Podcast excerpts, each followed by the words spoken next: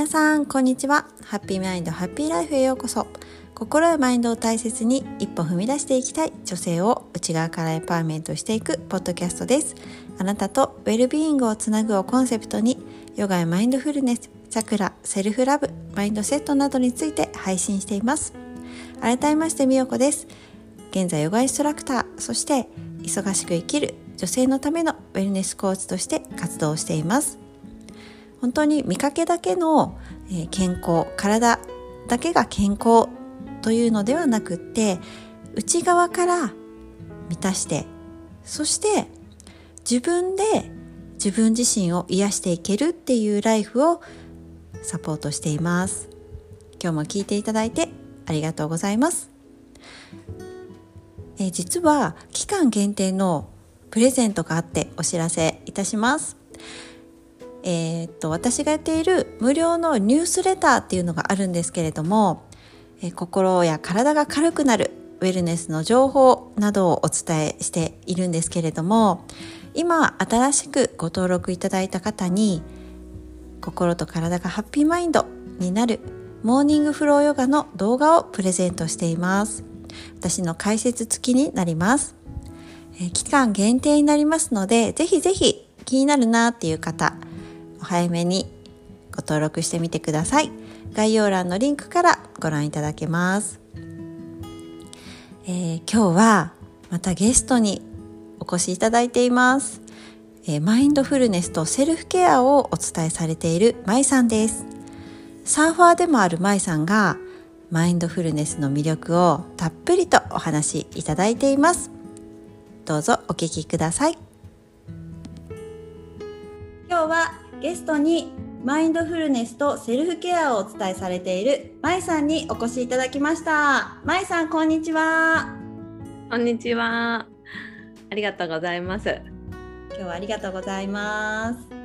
もうまいさんとこうやってお話できるのがっていうかポッドキャストで お話できるのがめちゃくちゃ嬉しくて今日ははい嬉しいです。いやこちらこそです。本当に。ありがとうます。ありがとうございます。そしたら、えっ、ー、と、まいさん、簡単に自己紹介をお願いしたいと思います。はい、えっと、まいと申します。えっと、私は今静岡県の下田市っていうあの海が綺麗なところに住んでいて、まあ、ここで大好きなサーフィンをしながらあのそうですねあのマインドフルネスのこととかその自分とこう向き合って自分のことを深く理解していくようなあの、まあ、マインドフルネスとかセルフケアのことをあの発信しています。はい、ありがとうございます。もうなんかインスタグラムもさいつもね素敵な写真あの綺麗な写真色は 色がさ鮮やかなね。あありがとうございます。うん、もう下田市って私も行ったことあるんですけどね。ね、そう そうそうそうめっちゃ綺麗ですね海が。そう海がすごい綺麗なんですよ。ね透明で。うんうんうん。本当にいや羨ましいなそこでサーフィンもあのライフスタイルに取り入れられてる舞さんなんですけども、はい、なんかそのマインドフルネスもお伝えされているということでそのマインドフルネスをお伝えされるきっかけみたいなんて何かあったんですか、舞さんは。そうですね。あのマインドフルネスはうんとそうですね。マインドフルネスに出会ったきっかけっていうかそういうものは、はい、私前にあのオーストラリアに住んでたんですけど、まあ、住んでた時があって、うんあの美代子さんもご存知かと思うんですけどバイロンベイっていう町に住んでいてでそのバイロンベイっていう町はあの、まあ、ヨガとかすごい盛んなんですよね。うんうん、そう。でその町に住んでいて、まあ、私も昔からヨガがすごい好きだったので、うん。まあ、そこでもヨガをやったりとかしてたんですけど、うん、なんかそこに住んでる人とかってそういうまあまあ、ヨガ大好きな人が多かったりすることもあって、うん、そういう瞑想とかなんかそういうものがすごくこう身近にあるような、うん、の感じの街だったんですね。でそれまで私も瞑想とか興味あったんですけどなんかでもだから瞑想ってどういうものかっていうのも深くは理解してなかったんですけどなんかその町に住んでて結構なんだろう。もうなんかビーチとか行ったりうん。なんか芝生とかあるようなところ行ったら必ず誰か瞑想してるみたいな。いうそういうなんか本当にもうみんな瞑想大好きみたいな街だったんですね。うん。で私もなんか友達とかと遊んだりとかあのする時もみんなでちょっと瞑想しようよみたいな。えー。こういう本当になんか瞑想が、うん、なんか生活の中にこう入ってるような感じだったんですね。うん。で私も本当に瞑想をよくするようになったんですけどあの、まあ、その時に、えっとまあ、なんか一回すごいあの辛い時期があって自分で、あのその時あの付き合っていた彼うん。のなんかにすごい振られ方をして結構トラウマになるようなえーをしてその時になんか本当に苦しい苦しいっていう感じだったんですけどうん瞑想だけは毎日やってたんですね。おーでその瞑想を毎日やっていて普段はもういろんなことを考えてなんか苦しいってなってたんですけど瞑想してる間だけはその苦しみから解放される時間っていう感じだったんですよ。うん。でまあそれで、まあ、瞑想の効果もありなのか、まあ、時間とともに、まあ、時間が解決してったっていうのもあってだんだんこう回復してったっていう経験があってうん。なんかそれで、うん、なんか瞑想ってやっぱりなんだろう？みたいな。このなんかそういう効果とか瞑想のなんかもっと本質みたいなものを知りたいなと思ってで日本に帰ってきた後にちょうどあマインドフルネス瞑想に関するあのことをあの教えてくださる人と出会ってうん。であのまあ本当ピンときてあちょっとこれ学ぼうと思って学んだことがきっかけでマインドフルネスに出会ってまあそれで本当学んでいくうちに自分がその辛かった時に瞑想に救われたっていうのことのなんだろうその理由が本当に理解できたっていうかうんことだったんだっていうことを理解できてこれはなんかもう私だけじゃなくってなんかもっとあのなんだろう必要としてる人が他にもいるはずだっていうふうに思って今は自分から発信するようになったって感じですね。うんそんなストーリーがあったんだそうなんですよ。へなえいやーなんかその、まあ、まずはそのオオーストラリアのバイロンベイっていう街がうん。なんて言うんだろう。そのマインドフルネスが生活に取り入れられてるっていうのがねなんかちょっと想像できるっていうか私もマイバイロンベイは行ったことないんだけれどバリに住んでた時になんかそんな感じだったんですよね、似たような感じがしてて。あー確か他にに。もそうそういうエリアがあってなんかなんだろう自然体でうんその場所にいるだけでこうマインドフルネスっていうものを分からなくってもちょっと体体感できるっていうかそうですよね。ねありますよね。なんかその何ですかねやっぱ自然があるところとかうんうん。まあ人のなんか多分エネルギーとかもあるんでしょうけど、うん。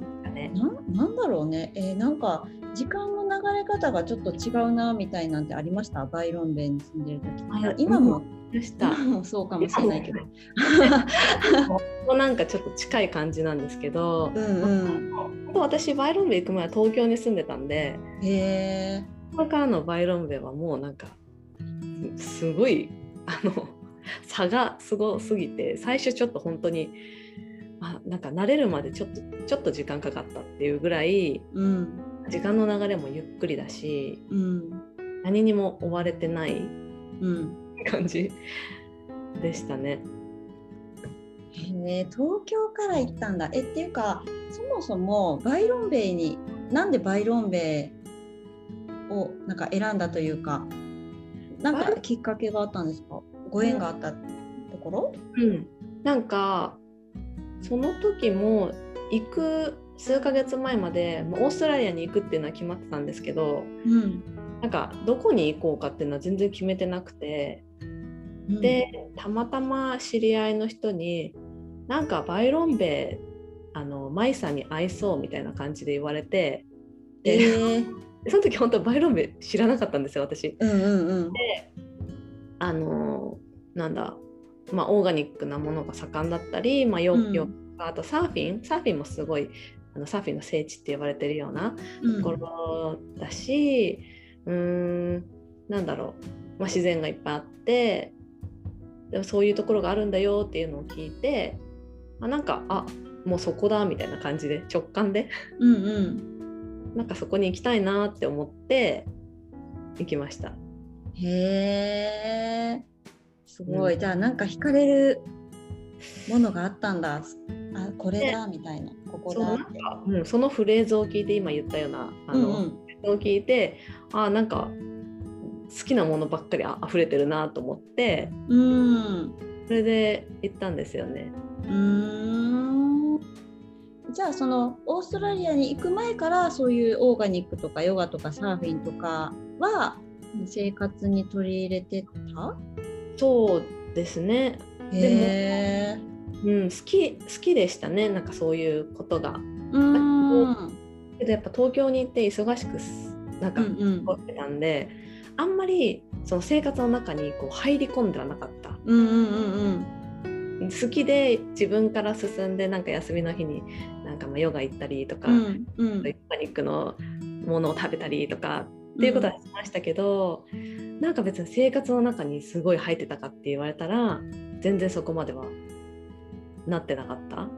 興味があったってだけですね。いやなんかすごいそこ共感できるな。なんか私も東京に住んでて今は宮崎なんですけどなんかやっぱそのその時からヨガとか好きだったし、ね、旦那さんサーフィンするからサーフィンに連れて行ったりとかしてたんだけど何て言うんだろう東京から例えばサーフィンに行くってなったらかなり千葉とかまで行かないといけなかったりとか、な何時間かけて車で行って帰ってきてみたいなそうなんライです。ね、ライフスタイルうん、でなんなんか生活の中に入っているっていうよりはこうわざわざ行かないといけないみたいな感覚ではあったかな。イベント的な感じ？うんそうそうそうそう週末のご褒美っていうかそう時間がね空いた時に一日空いた時に行くみたいな感覚とやっぱその生活に取り入れれる環境っていうのとまたなんか全然違いますよね。全然違いますね。ね本当に本当。いやそっかいやバイロンベイいいな。うーん。いやーよかったですね。また行きたい。うん。えどのぐらいいたんですっけ？えっとまあ2年2年しかいないんです。そうなんやじゃあもう凝縮した2年って感じですね。かなり うんいましたね。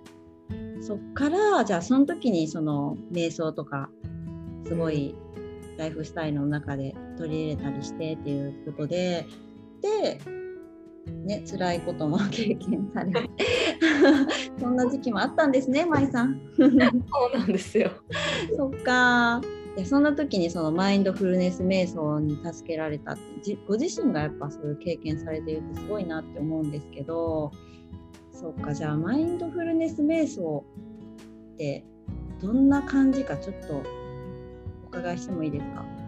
はい。そう私もそのオーストラリアいる時は、うんまあ、め瞑想やってたけど、まあ、うん実際何するのかもちょっとよく分かってなかった。ただ座って目を閉じてなんかこう無になるような。うんうんかなんとなく見よう見まねでやってた感じだったんですけどそうで瞑想にも多分いろいろ種類はあると思うんですけどマインドフルネス瞑想っていうのはなんか今この瞬間の現実に気づきを向けるっていうことなんですよね。だから今こう普通に生きている時に感じる自分の体の感覚とかその五感を使っての感覚だったりとか、あとはその今起きている自分のなんだろう内側、うん、頭の中で出てくる思考だったりとか、まあ、思考が出てくると感情が出てくるとかそうそういう今起こってることに、うん、気づくってこと、うん、ですね。で気づ、うん、そこに気づいてないとなんか自分の思考とかが出てきて、まあ、そこでこう なんだろうその思考にこうなんだろう振り回されちゃったりとか、うん。まあ、妄想が始まっちゃったりとかするんですけど、そうじゃなくって今こういうことを自分は思ってるんだなっていうことにまずは気づく、うん。うん、だから、まあ、今を生きるみたいな 感じですか？本当に、うん、本当大事だと思う。ななんだろう今ずっと大事なことかもしれないけどこの現代に生きる私たちにとっては、うん、かなり大事なことですよね、うん、大事な時間というか。ねなんか、うん、現代人ってめちゃくちゃ忙しいじゃないですか。うん、すごいいろんなあのもう効率効率化社会、うん、私も情報社会だし、うん、もういろんなとこから情報とかノイズとかあって、うん、でだから普通の生活も忙しければ頭の中もすごい忙しい。うん、まあなんか本当それに飲み込まれちゃうあの、うんうん、してたらだからそうやってマインドフルネスでこう今この瞬間だけにこうなんか集中するというか、うん、気づきを向けるって本当に普通にしてたらできないことだなって、うん、思いますね。いやもう本当にそう思うなんか多分だけどそうやってもっと昔の人たちってさそうやって情報もなかったかもしれないしその大自然の中で自然にあこのなんか今の風の感覚とかそういう風なのを感じれたかもしれないし、うん、っていうかまあそういうのすごい感覚が、うん、感覚を大事にしてたんだろうなってなんかそういう暦とかで行事を決めたりしてたじゃないですか昔って。ね。だからそれだけうんうんうん、現代人よりももっと感覚が鋭いというか、うんうん、もっと敏感だったんだなって思いますよね。ね本当ですよね。だからうんなんかそう、まあ、自然と共に生きてるっていうのもあったのかもしれないけど、まあ、やっぱり今の時代って、まあ、今もしかしたらその何て言うかな一生懸命皆さん生きてると思うし、えー、いろんなその役割ってあるじゃないですか。仕事もしながら例えば子供がいらっしゃる方は子育てしながらとかいろんな役割を背負いながら、うん、日々生きて忙しく生きてるのので結構なんかもう今を生きてるような感覚じゃないですか。一生懸命今、うん、あのなんかやることもいっぱいあってみたいな感じで。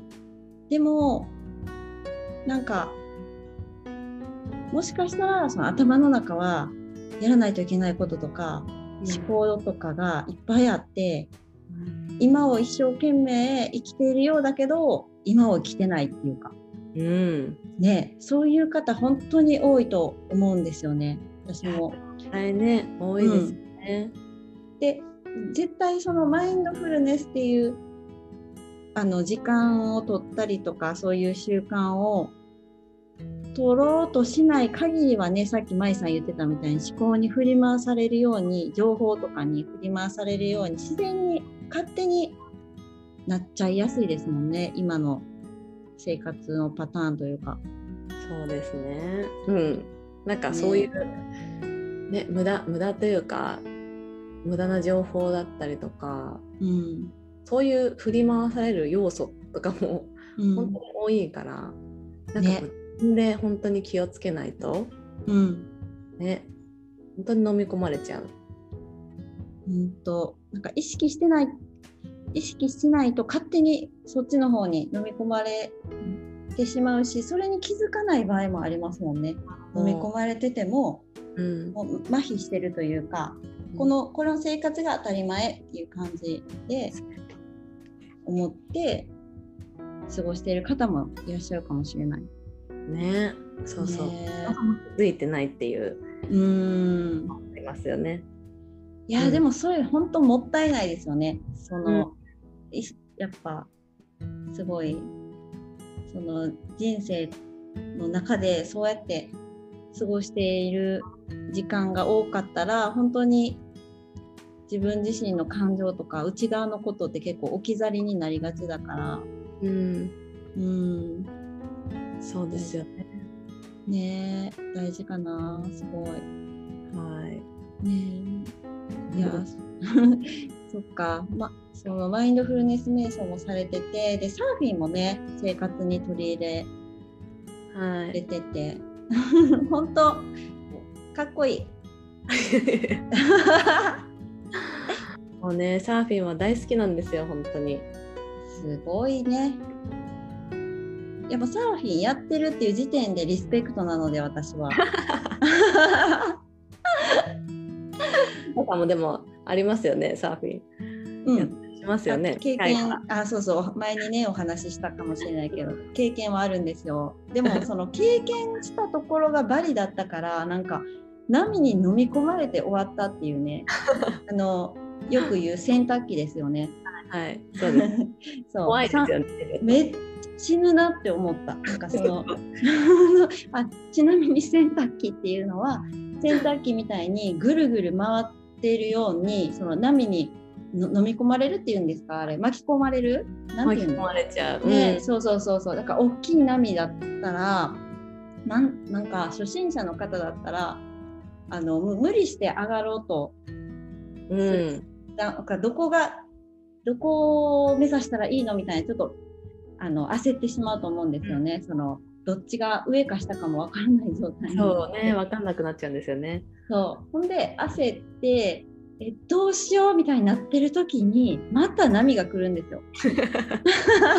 マジでみたいな死ぬのかな私みたいな そんなあの経験を してしまってからうんいやめっちゃちょっと怖いなと思ったのとその時のお仕事上ちょっと怪我ができないお仕事だったんですよねあんまり日焼けとか NG みたいな感じで言われてて なるほど。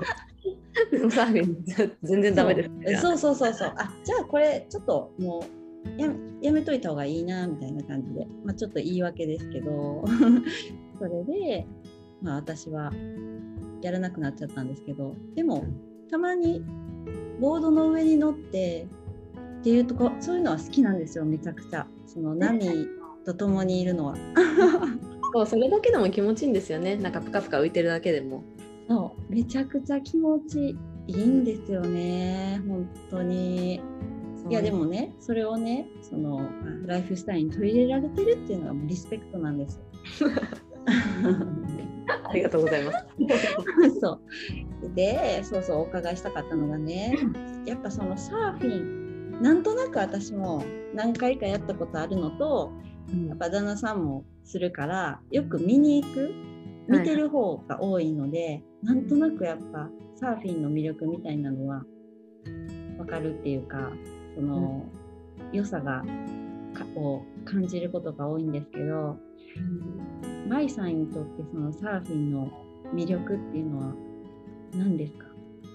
サーフィンの魅力はうーんとまず海っていうなんかもう本当に特別な場所うん。の大自然はいろいろありますけどなんかゆ海ってやっぱりこう生命が誕生した場所。うんうん。母なる海みたいな感じじゃないですか。そうですよね。そこに入れることがもうそもそも気持ちいいじゃないですか。うん。でまあいろいろマリンスポーツとか、まあ、普通に海で泳ぐだけとかも全然ありだと思うんですけど、うんなんかサーフィンはそれプラスその波っていう本当にこう自然相手。うん。でなんか本当に同じ波って二度とないしその時の波に乗るっていうなんか本当その一瞬だけの楽しさというかうんうん。気持ちよさというかそれだけを本当に追求していく。スポーツうんスポーツもうスポーツっていう概念じゃないんですけど私の中では。うんうん。うん、でなんかねこう波に乗れた時のあの波との一体化されたうん。感覚っていうんですかね。うん。なんか自然と本当にこう一緒になれたみたいな。うん。感覚ってやっぱりサーフィンでしか味わえない感覚だなっていうのがあって、うんうん、すごい気持ちいいから。うん。中毒ですね中毒。いそのや気持ちよさ、うん、うん。いや本当みんなそう言いますもんね。やっぱ波に乗れてるあの感覚ってやめられないみたいな。ね。え特別な感覚みたいで。あの感覚はやっぱりやらないとわからない。もう言葉で言っても伝わらないというか、うん。ねそういう感じですよね。ねなんかその今言われてた波同じ波は二度と来ないって本当になんか人生みたいな感じが似てるような感じがするけどねそんななんかそんな感覚あります？ありますね。人生ですよね。なんかさ そんな感じする。そうなんです。すごいあの気持ちいい瞬間もあるけど本当気持ちいい瞬間って一瞬？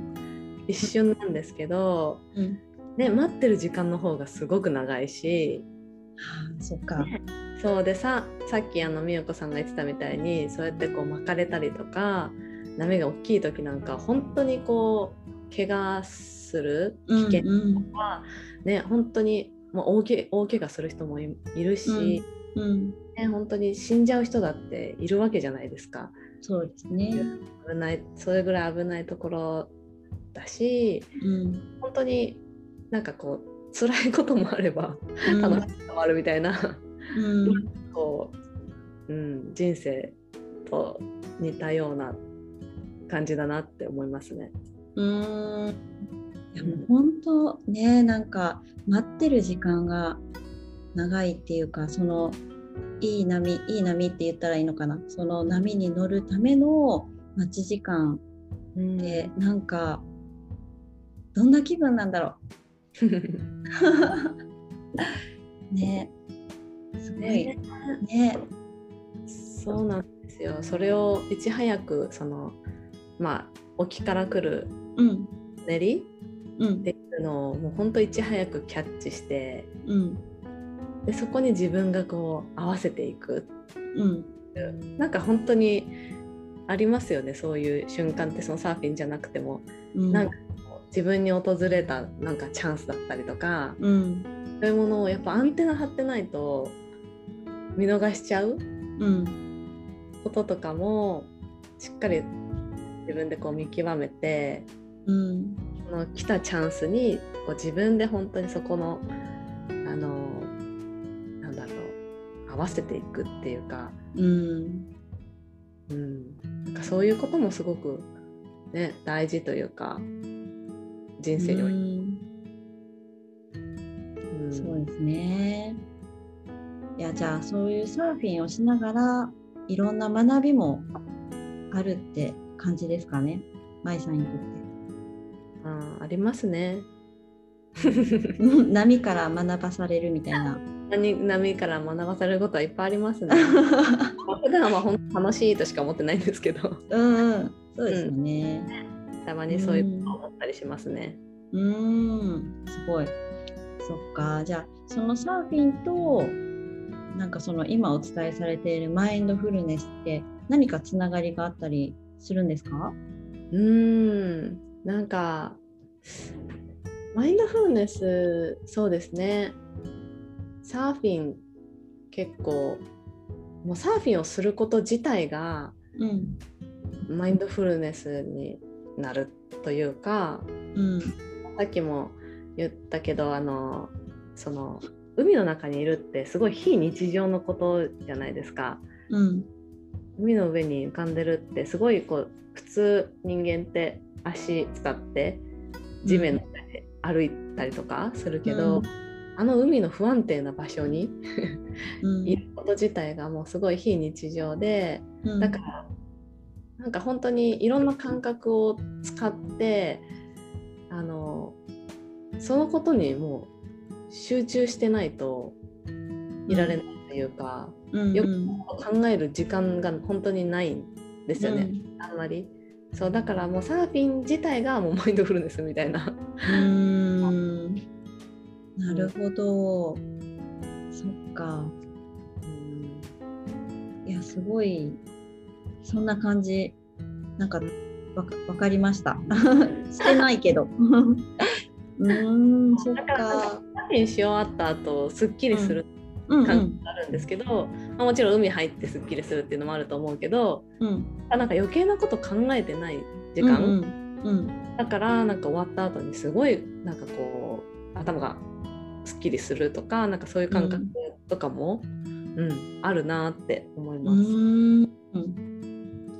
へえいやなんかもう一回やろうかな。とか言って。だってすごいとこいるんだから。そうですよね。環境はねすぐできる環境だから。そうですよ。ね美味しいですよ宮崎なんて。えねえなんか海。うん。舞さんサップとかはやるんですか？やらない？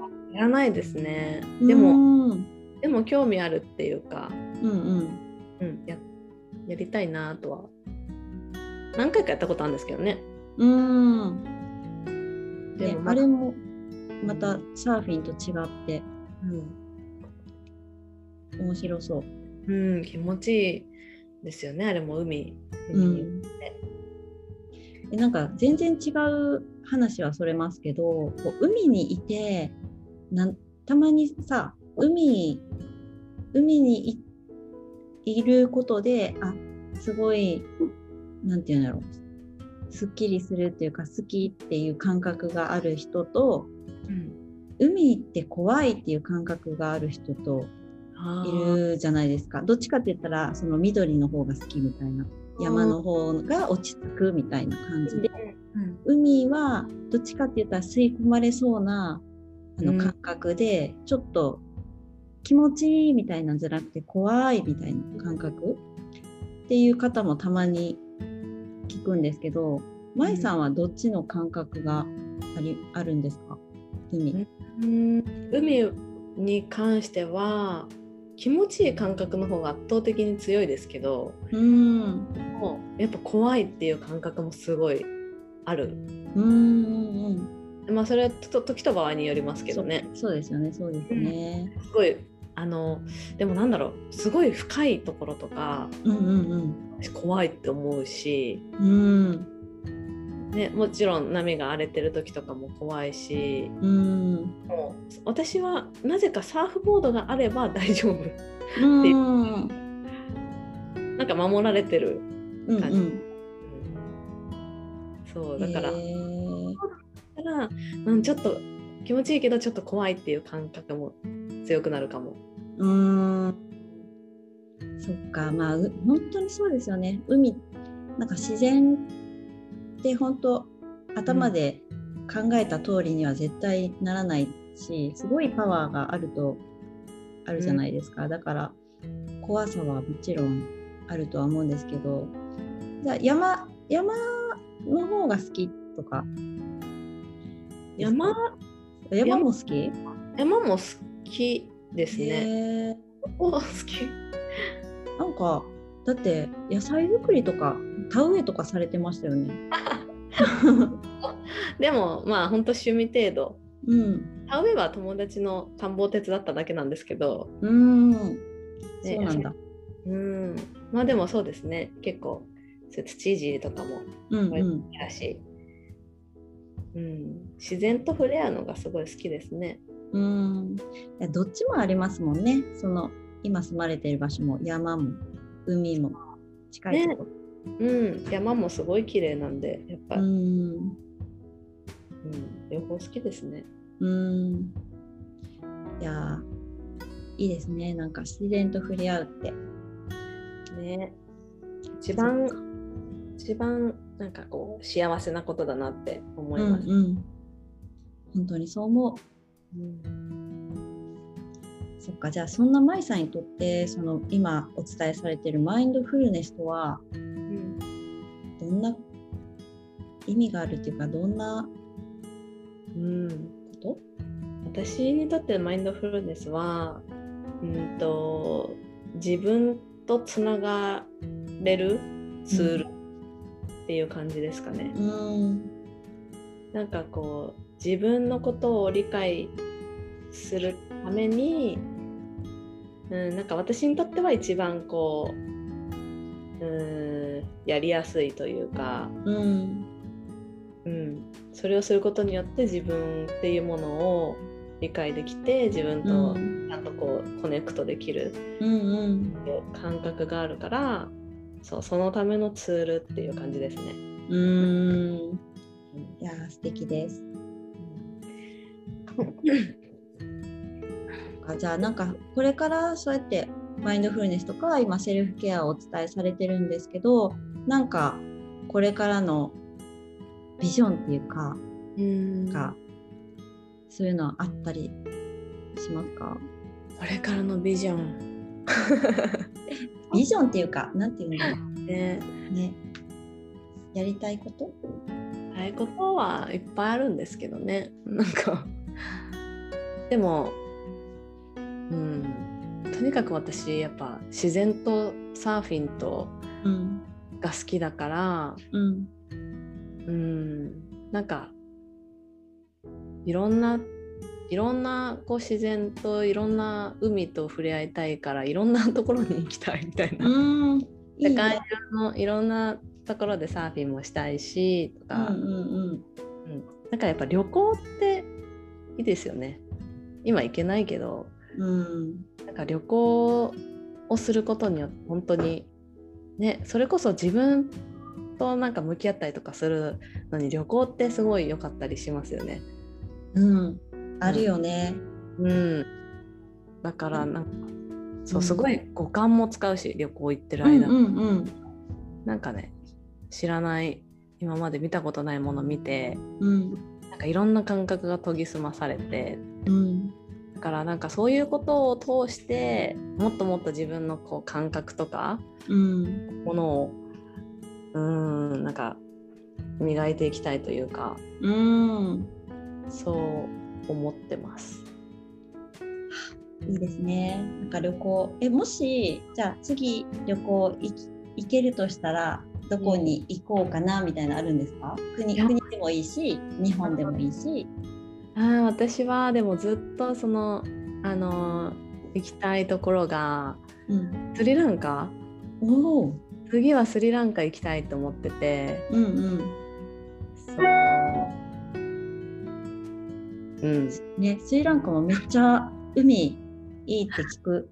そうサーフィンもできるし、ねなんかうん気になりますね。ああいいですね。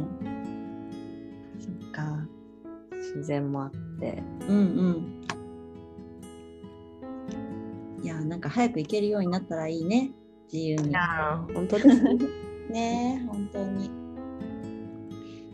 そっか。じゃあ舞さんいろいろお話ししてくれたんですけど最後にお伺いしたいのがあのこのポッドキャストは「ハッピーマインドハッピーライフ」っていうタイトルでそのこの内側マインドとか心を大切にあのご活躍されている女性の方のストーリーをお伝えしてるんですけれども舞さんにとってハッピーマインドでいる時っていうのはどんな時ですか？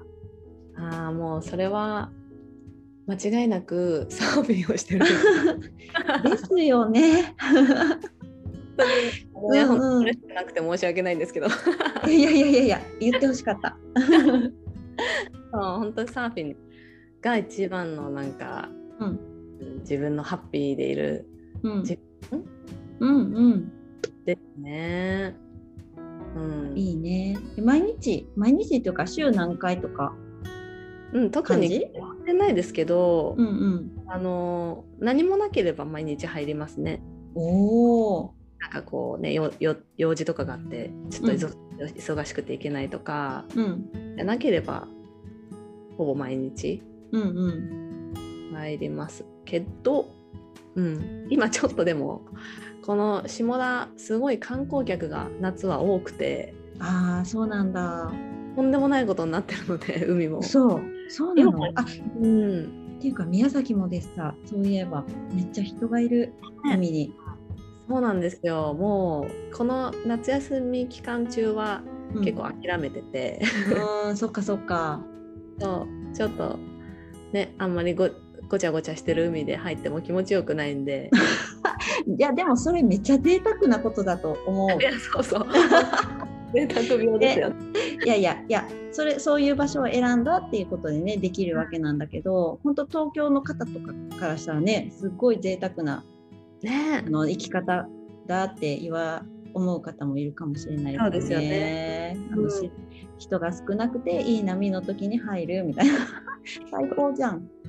そうですね。そっか。じゃあそんな舞さんですがなんかそのマインドとかそういう内側のことをあのはい。保つために工夫されていることとかもしあれば教えてほしいなと思うんですけれども。うーん工夫してることはまあでもその自分とこう向き合う時間っていうのをまあ一日の中で忙しくてもなんかもう1分でもいいから取ってあげる。うんでそのね瞑想とかもやっぱりこう毎日続けることが大事だと思ってるのでうんうん、でもねどうしても時間がないとかなんかあるじゃないですか。うんうん。だけどまあ日常生活の中で普通に歩いてる時とかにうん。なんか歩くことになんだろう集中するだけでもうん。瞑想になったりするし、うんうん。なんかそうやって日常生活の中に本当一瞬でもいいから取り入れるっていうことを、まあ、気をつけてる。うーん。本当にねそうですよね。1分でもあの自分の内側につながるコネクトするだけでもね、毎日うん。続けれたらすごい違いますよねやっぱり。やっぱその習慣づけってすごくうん大事ですよね。うん本当に。やってないとやってないとどんどんどんどんこう離れていっちゃう、うんうん。うん、感じはあるので、うん。うんちょっとでもいいからやる。うん。すごい。大事です。よね。そうね、大事ですよね。いやなんか今日いっぱいサーフィンの魅力もそうだし マインドフルネスの魅力もたくさん聞かせていただいてもうなんかすごく満たされた気分なんですけど私が はいなんかこれからねその舞さんの今発信されているはい。こととかでも、あのー何かねイベントこれからすることとかなんか何でもはい。あのお伝えしいただけたらと思うんですけれども、はい、そう、えっと、今度、今月の8月の23からはい。3日間、あのマインドフルネスに関するワークショップをあのやることになりまして、イエーイ。そう、まあ、マインドフルネスのことなんですけど、まあ、自分とこうつながるためのうん。こうじ自己理解を深めていく。うん。でそのまあ自分の、まあ、やりたいことだったりとか願望とかそういうものをちょっとクリアにしてこう前に進んでいきたい方向けのでそれマインドフルネスをのワークを使ってちょっとこう自分と向き合っていくっていう3日間のワークショップをやる予定なので、うんなんかねちょっと自分を自己理解を深めたいとかうんことにねちょっと興味がある方はぜひっていう感じです。ねいやぜひ私も参加します。ありがとう。ねめっちゃ楽しみ。に。ねまあ舞さんから直接こうやってお話をねワークショップに3日間も来てるっていうことであのぜひご参加。気になるなっていう方はあの概要欄から舞さんのインスタグラムからで大丈夫ですか、うん、インスタに全部情報載ってるんで。うん。わかりました。じゃあインスタグラムからあの入っていただいて情報を見ていただけた見ていただきたいなって思います。はい、ありがとうございます、ね。ありがとうございます。ということで今日はもう本当たくさん素敵なお話をありがとうございました。いやこちらこそありがとうございます。ありがとうございます。はい、楽しかったです。ありがとうございました。ありがとうございます。いかがでしたでしょうか？サーフィンしたくなったって方たくさんいらっしゃるんじゃないでしょうか？私もまたやってみようかななんて思いました。舞さんが言われていた同じ波は二度と来ない。そして波に自分が合わせていく。もうこの言葉すごいね響きました。深いですよね。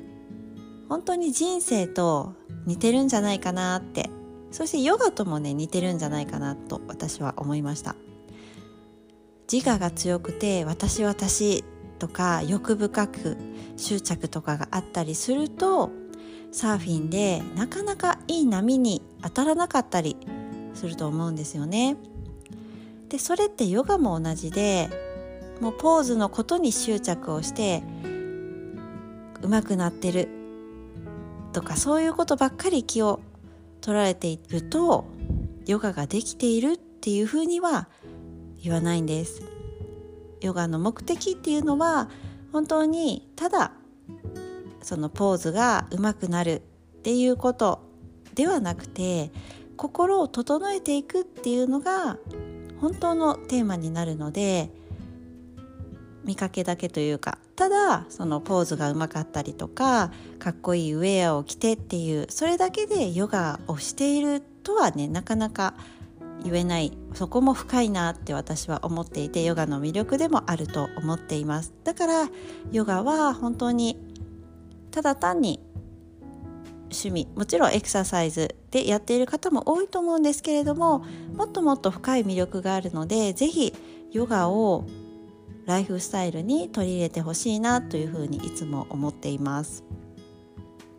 そしてもちろんそのサーフィンとその波で例えられていたのは人生とも同じで人生の波にフローしていくってすっごい大事ですよね。ついつい私私とか私なんで私にはなんかこういうチャンスが来ないのとかこうそうやって執着とかなんでなんでばっかり思っている時期ってなかなかいいチャンスが回ってこなかったりとかなんかいいお話があってもうまくいきにくかったりとかすると思うんです。なので本当にその執着とか自我とかそういうのをなくなった時になんかいいチャンスがね降ってきたみたいな感じで表現することもあると思うんですけどそういうことってあると思うんです。だから本当にね人生の波に乗っていく。波に自分が合わせていく。本当に大事だなって思って聞いていました。皆さんも少し参考になったら嬉しいです。ということで今日はこんな感じで終わりにしたいと思います。最後まで聞いていただいて本当にありがとうございます。次のエピソードでお会いしましょう。See you! バイバイ